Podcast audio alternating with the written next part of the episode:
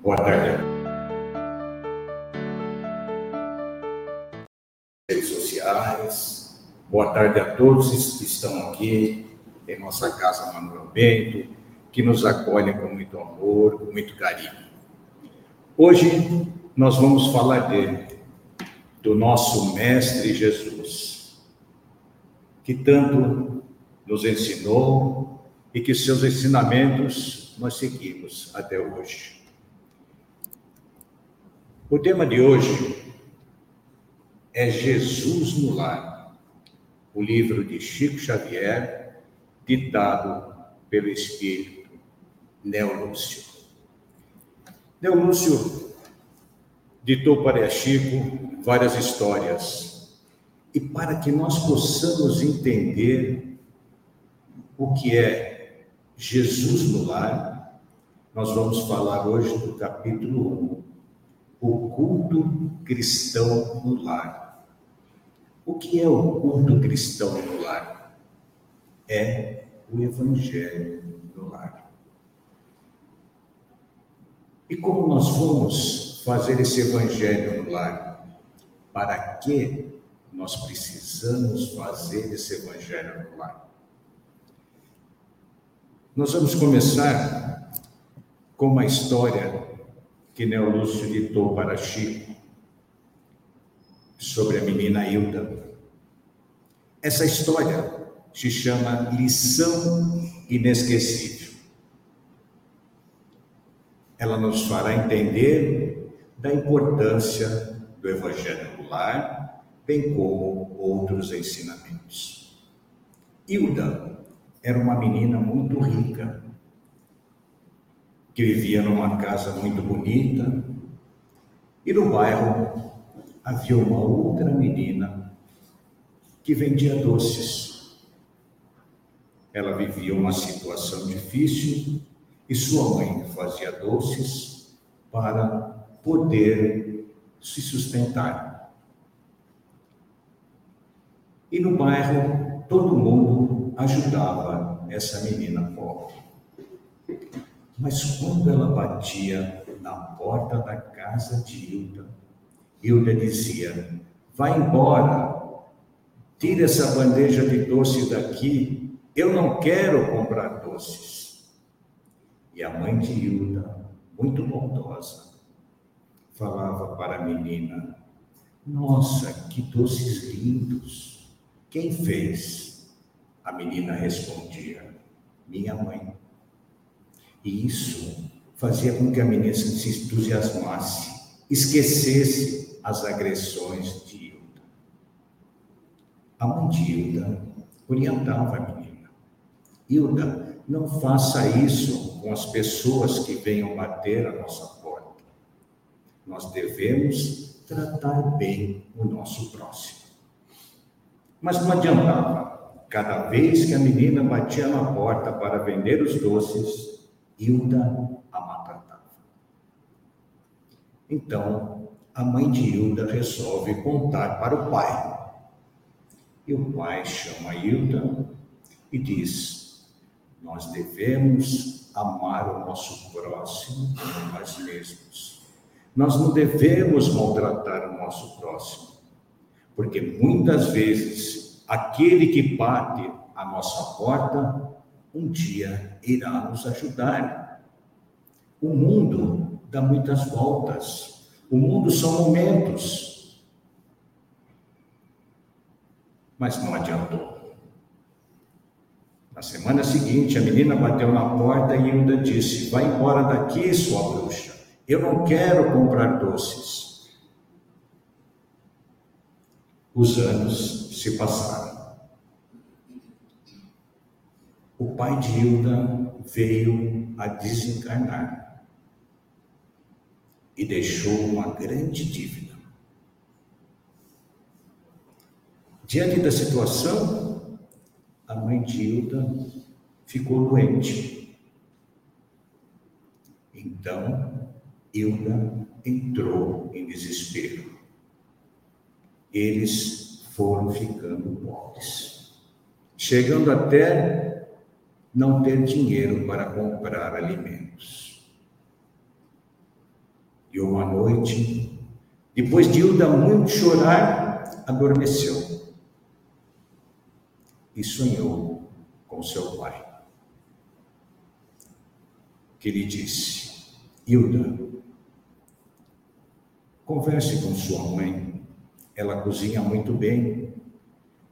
Façam doces e você saia para vender, que com esse dinheiro vocês conseguirão melhorar a vida de vocês. E no dia seguinte, Hilda acordou toda animada porque tinha solução para sanar um problema gravíssimo, um problema que estava afligindo. E assim foi feito. Ela ajudou a sua mãe a fazer os doces e saiu a vender pelo bairro. As pessoas compravam os doces para ajudá-la. Mas os meninos que ali viam Hilda, olha, ela está vendendo doce, essa bruxa está vendendo doce. Zombavam de Hilda. Um dia, Hilda bateu numa porta de uma casa e uma jovem veio atendê-la. Hilda imediatamente conheceu aquela jovem. Era a menina que ela maltratava. Hilda pensou: agora ela vai me maltratar. Para surpresa de Hilda, a menina sorriu e disse a Hilda: Que lindos doces! Quem foi que fez? Hilda então respondeu: Foi minha mãe. Ela deu um grande abraço a Hilda e Hilda sorriu. A partir daquele momento, os pensamentos e o comportamento de Hilda mudaram. Olha que interessante. A lição que essa historinha nos traz. Primeiro, que todos os bens materiais que nós temos não nos pertencem. Nós somos apenas usuários desse material.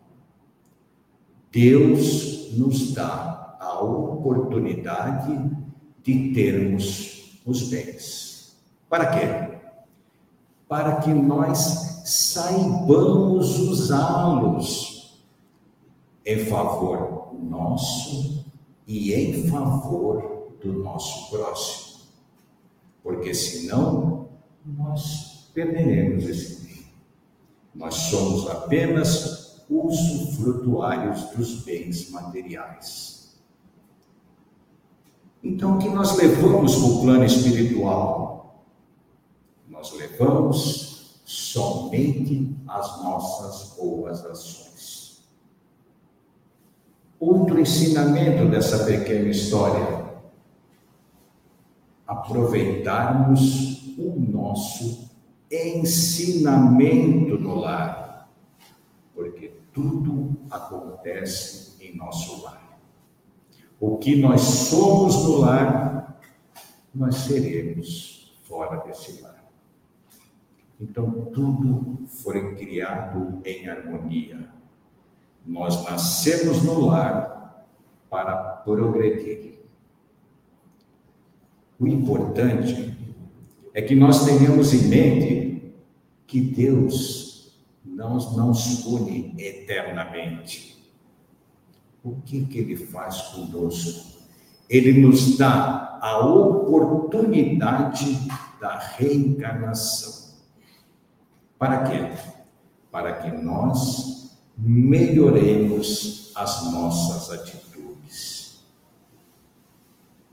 E para que nós possamos entender um pouquinho mais, vamos falar da pergunta 203 que Kardec faz aos espíritos. Os pais transmitem aos filhos uma porção de sua alma ou se limitam a dar a vida animal? E os espíritos respondem a Kardec: os pais transmitem aos filhos somente a vida animal, porque a alma é indivisível. Nós, a partir desse momento, precisamos raciocinar. Precisamos mudar a nossa relação com os nossos familiares. Por quê? Porque nós só transmitimos aos nossos filhos a matéria. Quem reencarna é o espírito que é indivisível.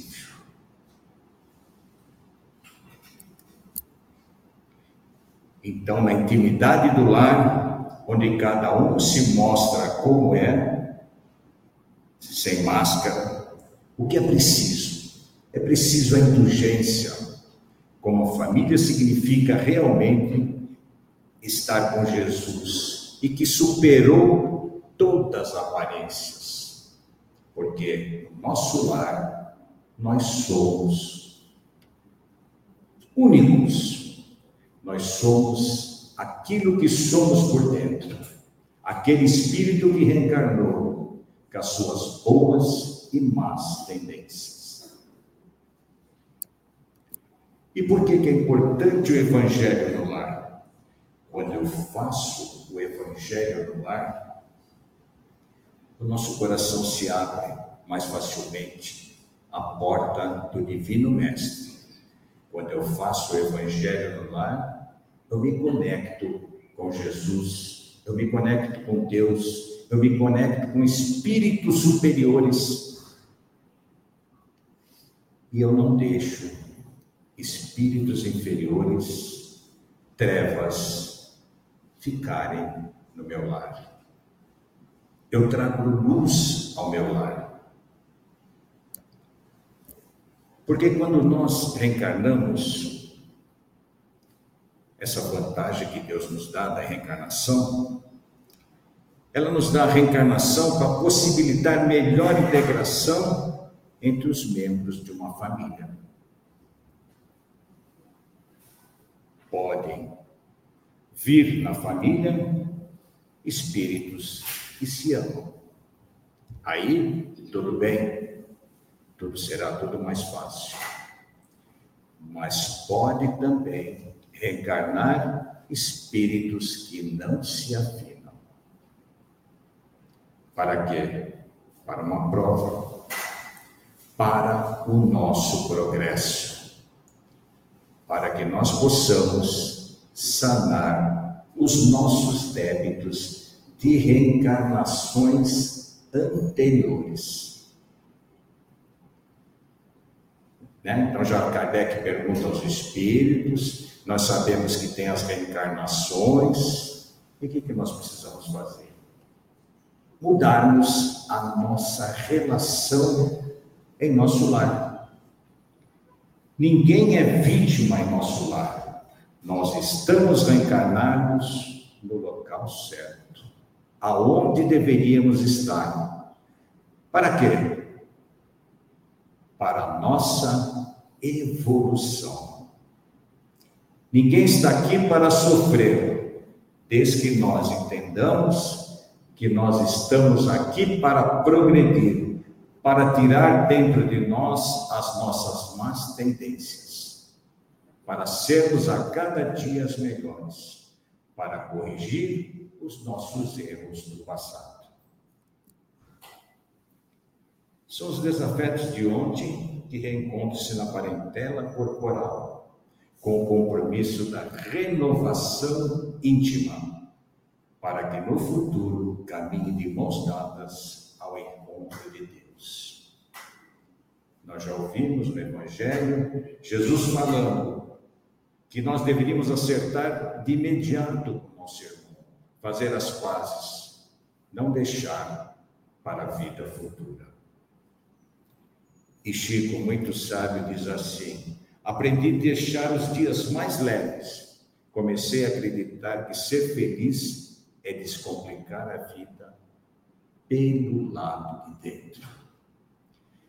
Ser feliz é mudar as nossas atitudes, é fazer a nossa reforma íntima. Ser feliz é tratar todos aqueles que nos cercam com bondade. É seguir as leis divinas, as leis de justiça, amor e a caridade, para que possamos progredir. E tudo começa na célula do. Jesus, em seus ensinamentos, já dizia: a paz no mundo começa entre quatro paredes. Se nós tivermos harmonia em nosso lar, se nós tivermos benevolência e indulgência em nosso lar, com certeza seremos lá fora, no grande campo de experiência pública, aquilo que aprendemos no lar. O lar é a oportunidade de nós começarmos a mudar o nosso eu. Nós já ouvimos falar que nós devemos ter cuidado com as palavras, porque as palavras são muito fortes.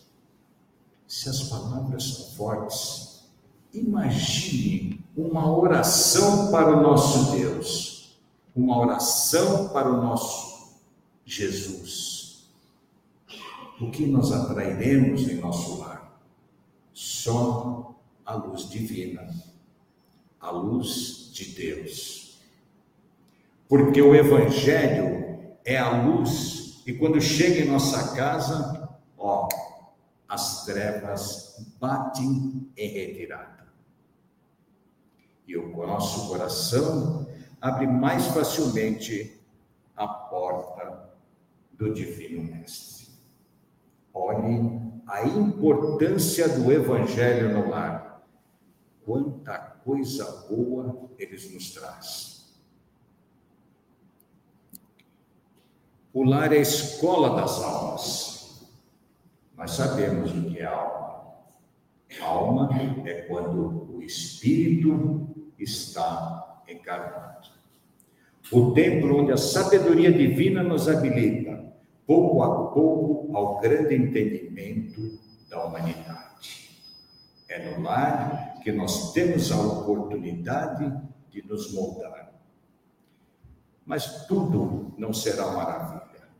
Sofrimentos e conflitos naturais em seu círculo são lições para a nossa evolução. A evolução para que tenhamos fora de nós o orgulho, a vaidade e o egoísmo. Para quê? Para que pratiquemos a caridade, porque a caridade é um exercício espiritual. Quem pratica o bem coloca em movimento as forças da alma. E agora vamos falar do nosso Mestre Jesus, que na casa de Pedro falou com bondade. Como ele explicava, todos nós sabemos que Jesus usava os costumes da época, as suas observações e falava por metáforas, para que as pessoas pudessem entender os seus ensinamentos. E aqui ele está ensinando a importância do evangelho no lar. Jesus, na casa de Pedro, falou Simão, o que faz o pescador quando se dirige para o mercado com os frutos de cada dia? Pedro pensa, pensa, pensa e responde: Escolhemos os melhores peixes. E o oleiro modela o barro, imprimindo-lhe a forma que deseja. Pedro, e o carpinteiro, como procede? Lavrará a madeira.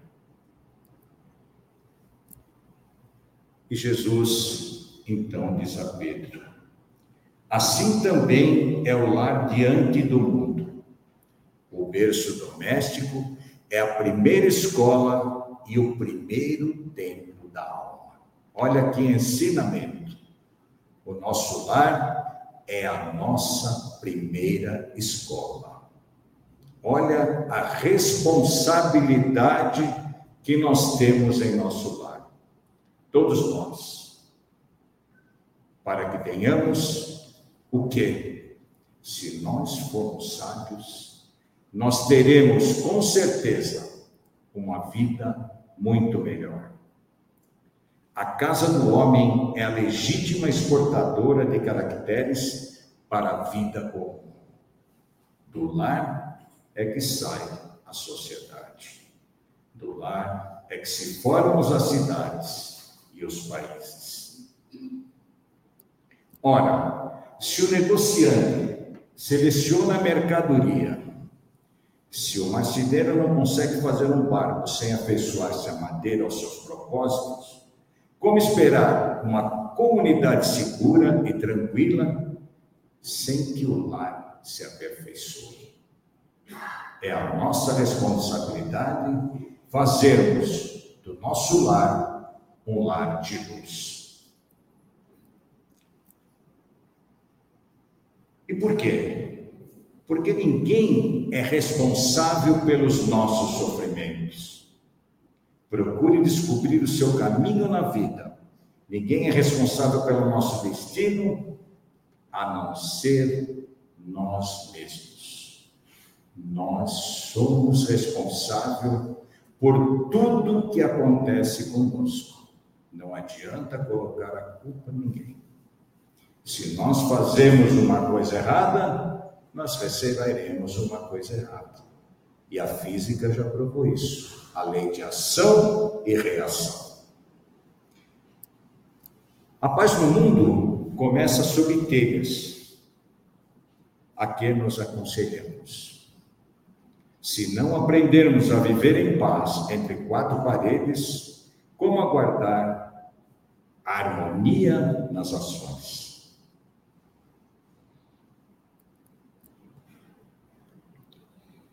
se não nos habituarmos a amar o irmão mais próximo, associado à nossa luta de cada dia, como respeitar o Pai que nos parece distante? E o que, que nós precisamos fazer para amar o irmão?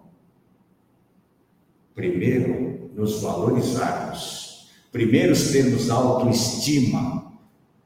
Primeiro, termos vontade de viver primeiro nos amarmos, para depois poder amar o nosso próximo. E aí sim, com a nossa fé, elevarmos os nossos pensamentos a Deus e a Jesus, e Ele não parecerá distante diante de nós. Então vamos aproveitar a mesa da nossa casa. A mesa de tua casa é o lar de teu pão, Nela recebes do Senhor alimento para cada dia. Nós não fazemos a refeição todos os dias. Então vamos reunir nossa família.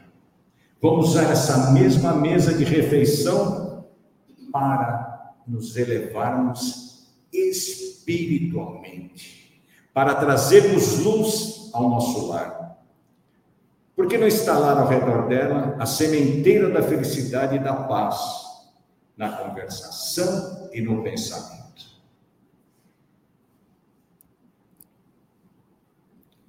O Evangelho não foi iniciado sobre a multidão, mas sim no singelo domicílio dos pastores e dos animais. Olha que bonito. Nós, para mudarmos, não precisamos divulgar.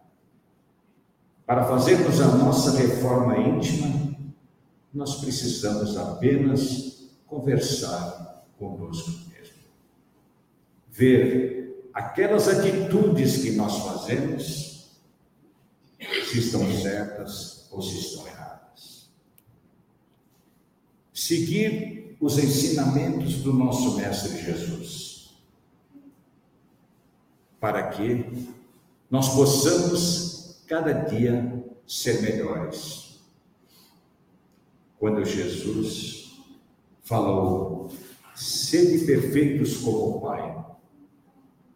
Ele não quis dizer que nós fôssemos igual a Deus, mas apenas que seguíssemos o seu modelo, que procurássemos dentro de nós fazer o melhor, ter amor no coração, benevolência com o nosso próximo, porque só assim nós estaremos seguindo os seus ensinamentos. Porque o importante não é conquistarmos os bens materiais. Os bens materiais nos darão alegrias momentâneas. Os bens materiais não nos farão felizes. O que que nós entendemos de felicidade? O que nos fará felizes verdadeiramente? A felicidade está em nosso pensamento, a felicidade está em nossas boas ações. Só assim nós conseguiremos a felicidade. Então Jesus, convidando os familiares do apóstolo, a palestra edificante e a meditação elevada, desenrolou os escritos da sabedoria e abriu na terra o primeiro culto cristão no lar, na casa de Simão Pedro. Então todos nós, podemos, a partir de hoje, seguirmos este ensinamento do nosso Mestre Jesus. Fazer de nossa mesa de alimento a mesa também de alimento espiritual para a evolução de todos aqueles que convivem conosco em nosso lar. Que assim seja. Graças a Deus, graças a Jesus, fique com Deus.